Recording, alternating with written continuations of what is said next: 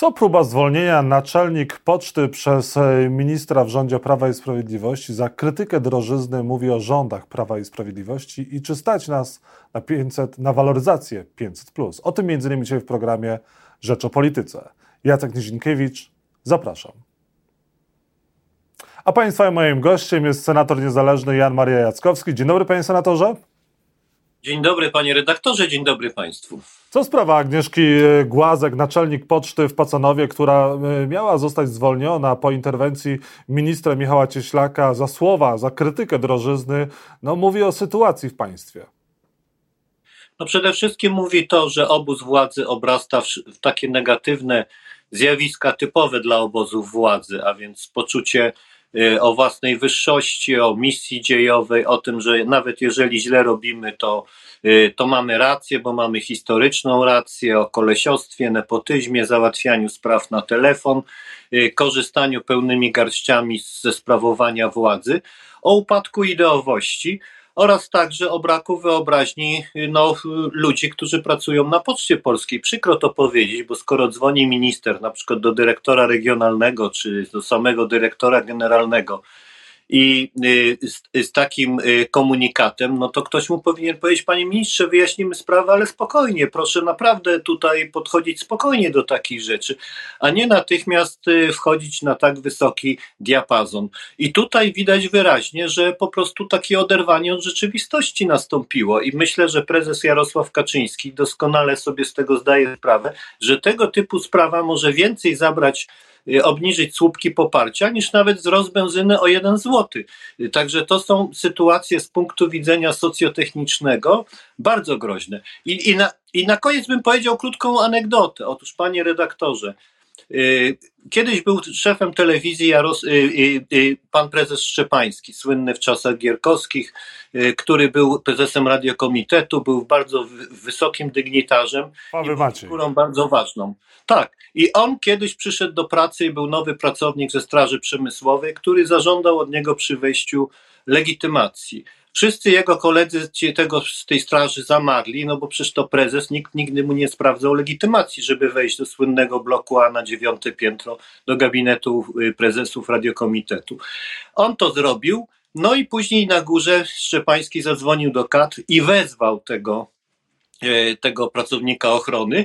No i wszyscy koledzy mówią: Słuchaj, będziesz wyrzucony z, bil z wilczym biletem, będziesz ukarany i tak dalej. Przyjeżdża, a prezes uśmiechnięty uściska mu dłoni, mówi: Sumiennie pan wykonuje obowiązki, dostanie pan nagrodę finansową. I to jest reakcja y, władzy, która jest doświadczona. Natomiast w tym wypadku pana ministra Cieślaka, no też brak jakiegoś zrozumienia, że na tym polega rola posła że wysłuchuje różnych opinii. Ja, każdy z nas się spotyka z ludźmi, którzy popierają nasze działania, krytykują nasze działania, y, nas osobiście i trzeba umieć się w przestrzeni publicznej zachować.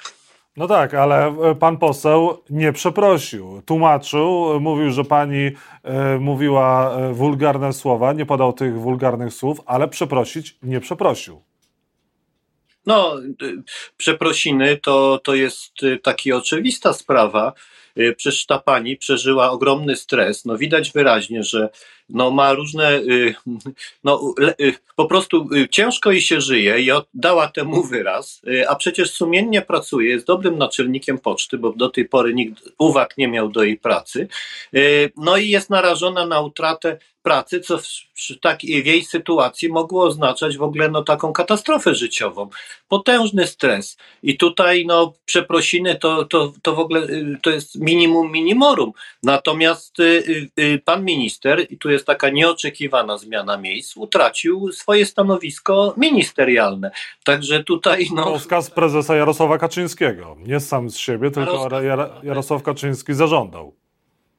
Tak jest. Y, I reakcja tutaj była szybka, co pokazuje, że prezes Jarosław Kaczyński, jeszcze raz to powtórzę, zdawał sobie sprawę, że taka sprawa wyjątkowo bulwersuje opinię publiczną. Sprawa, która polega na tym, że władza wykorzystuje swoje możliwości załatwiania spraw na telefon do niszczenia ludzi jak się ktoś komuś nie podoba. To jest to, czego Polacy po prostu nie znoszą, bo to przypomina niestety, niestety, ja jestem człowiekiem, który ma już 64 lata i pamiętam okres PRL-u, ale to przypomina niektóre praktyki z przeszłości. No dobrze, ale sytuacja jest taka, że to nie jest jedyny poseł tego typu, bo wcześniej był Łukasz e, Mejza, który mimo, że został zwolniony z Ministerstwa Sportów, to w dalszym ciągu jest e, e, członkiem, czy też osobą zasilającą Prawo i Sprawiedliwość w trakcie głosowania i wprost mówi, że na nim wisi większość wyborcza Prawa i Sprawiedliwości w Sejmie. Panu Cieślakowi pewnie też mimo wszystko włos z głowy nie spadnie. Pytanie, czy Prawo i Sprawiedliwość go całkiem od siebie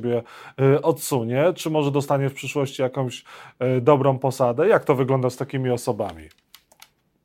No przede wszystkim ważne było to, co też prezes e, powiedział, mianowicie, że środowisko polityczne pana ministra, byłego już, czy, czy jeszcze aktualnego, ale powiedzmy na wylocie, że środowisko polityczne nie utraci tej funkcji w rządzie i ktoś inny, inny polityk obejmie tę funkcję, którą Y, miał y, pan minister. Notabene funkcję, która no, pan minister jakoś nie dał się poznać opinii publicznej z jakichś działań, chociaż był ministrem konstytucyjnym w kancelarii prezesa Rady Ministrów, a więc bardzo wysokim urzędnikiem państwowym, y, no ale w zasadzie jedynym punktem e, odniesienia do oceny jego działań to jest właśnie ta słynna sprawa z pocztą w Pacanowie. Y, także tutaj to środowisko polityczne nie utraci tego stanowiska, co było wyraźnym sygnałem, że to nie jest kazus belli z tym środowiskiem politycznym, tylko po prostu no, musi nastąpić e, taka zmiana miejsc i, te, i trzeba przyprząc konie, po prostu inne konie ten wóz y, muszą ciągnąć. No i, no i to zapewnia y, utrzymanie tej większości, y, a pan, pan były minister lojalnie oczywiście popierał działania rządu.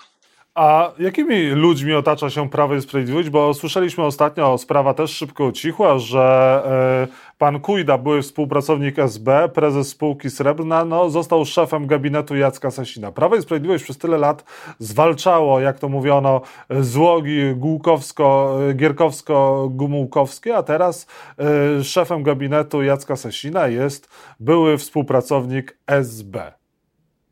O czym to świadczy? No, to jest to jest niejedna bulwersująca sprawa. Sądzę, że y, osób, które mm, w szeregach Prawa i Sprawiedliwości albo są parlamentarzystami, albo jakieś funkcje nawet zajmują, y, które miały przeszłość PRL-owską i to taką y, powiedziałbym mało ciekawą, bo przecież różnie to bywało, ale akurat mówimy o osobach, które mało ciekawą miały tę przeszłość no to, y, to y, tutaj liczy się przede wszystkim tak zwana użyteczność. Ja pamiętam rozmowę y, swego czasu z jednym z braci Kaczyńskich, nie będę precyzował z którym, który tam o, o jednym działaczu, który musiał zrezygnować z jakiejś funkcji, bo się okazało, że miał nielegalnie broń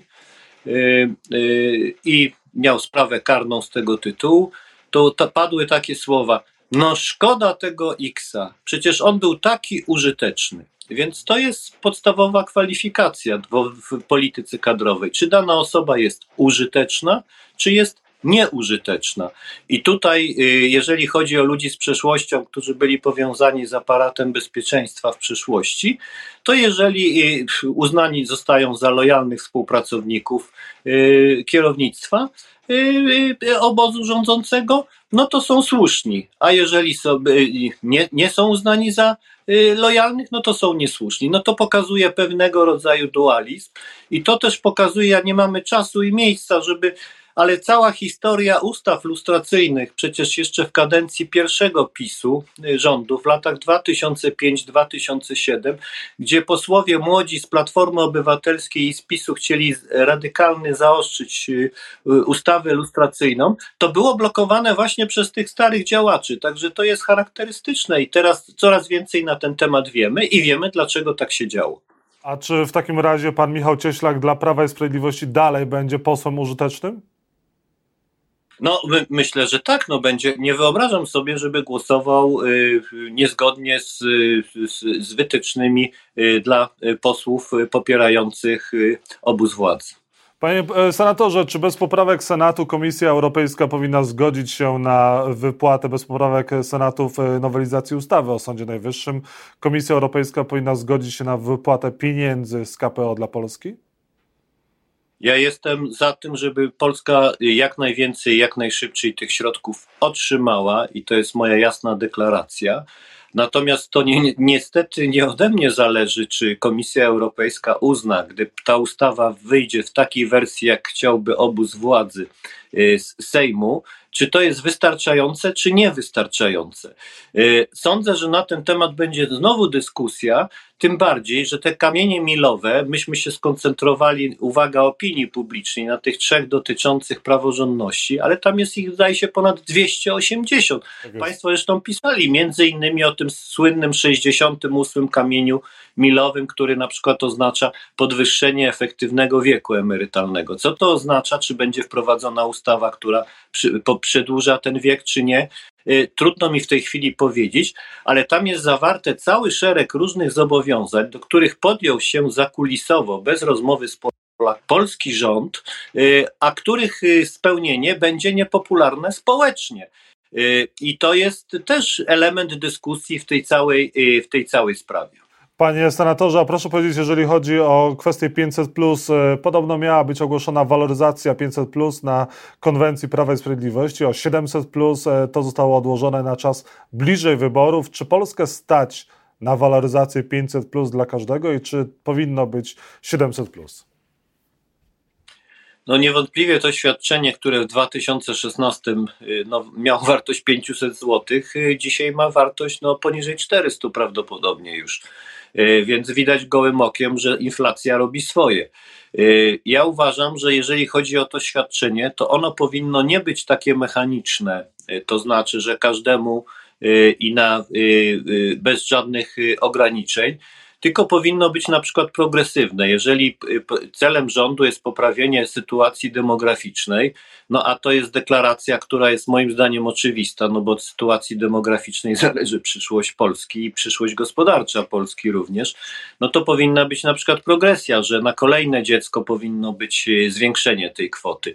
Powinno być też poważna debata na temat tego, czy każdemu przyznawać to świadczenie, no bo osoba, która ma dochody na poziomie 50 tysięcy złotych, to kwota 500 zł no, nic nie znaczy, no, czy prawie nic nie znaczy. Natomiast dla osoby, która ma dochody 2,5 tysiąca złotych, no to 500 złotych to jest, to jest bardzo poważny y, element budżetu domowego.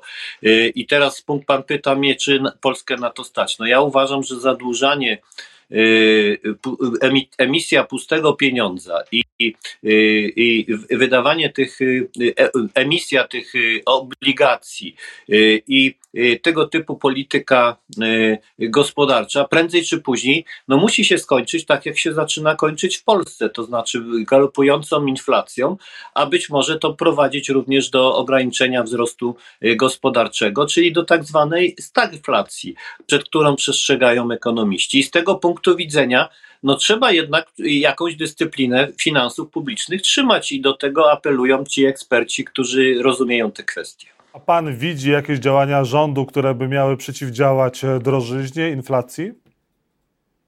One są w pewnym sensie pozorowane, to znaczy ja oceniam oczywiście pozytywnie y, zawieszenie, czy teraz będzie przedłużenie tego VAT-u na y, paliwa, na energię y, elektryczną, tej tak zwanej tarczy antyinflacyjnej, ale to jest trochę działanie, powiedziałbym, takie zewnętrzne. Natomiast y, tu chodzi o działania strukturalne, a więc przede wszystkim y, złapanie byka za rogi i uchwycenie, jaki jest mechanizm inflacji. No, mechanizm inflacji jest taki, że na rynek wpuszczono masę pustego pieniądza, tak? Żeby z jednej strony no, sztucznie podwyższyć dobrobyt, a w tej chwili ta inflacja, drożyzna i ta sytuacja gospodarcza powoduje, że to, co ludzie odczuli pozytywnie w pierwszej fazie i, i, i, poziom powiedzmy życia wzrósł, to w tej chwili poziom życia zaczyna się obniżać. I teraz rząd jest w takim dylemacie, czy do wyborów dosypywać tej kasy i mówiąc kolokwialnie, i tworzyć sztuczne przekonanie, że jednak dobrobyt y, mo, może nie, nie, nie spada, no może się utrzymuje na tym poziomie, do którego ludzie się przyzwyczaili, y, czy zacząć radykalną naprawę finansów publicznych i, i, zmienić trochę model polityki gospodarczej. I sądzę, że do wyboru zwycięży niestety ta pierwsza opcja, jako doraźny cel polityczny. Tak, i, i, i, a później będzie taki efekt, że jeżeli będziemy rządzić, no to będziemy się martwić, a jeżeli nie będziemy rządzić, to będziemy krytykować naszych na, następców. Czyli będzie jak Zagierka, będzie zadłużanie Polski. Tak, no i że wprowadzają, będziemy naszych y, y, następców y, od czci i wiary odsądzać za to, że ograniczają poziom życia Polaków, wprowadzając takie czy inne restrykcje. Jan Maria Jackowski, senator niezależny, był Państwa i moim gościem. Bardzo dziękuję Panie Senatorze za rozmowę. Dziękuję, miłego dnia, pozdrawiam. Dziękuję, wszystkiego dobrego.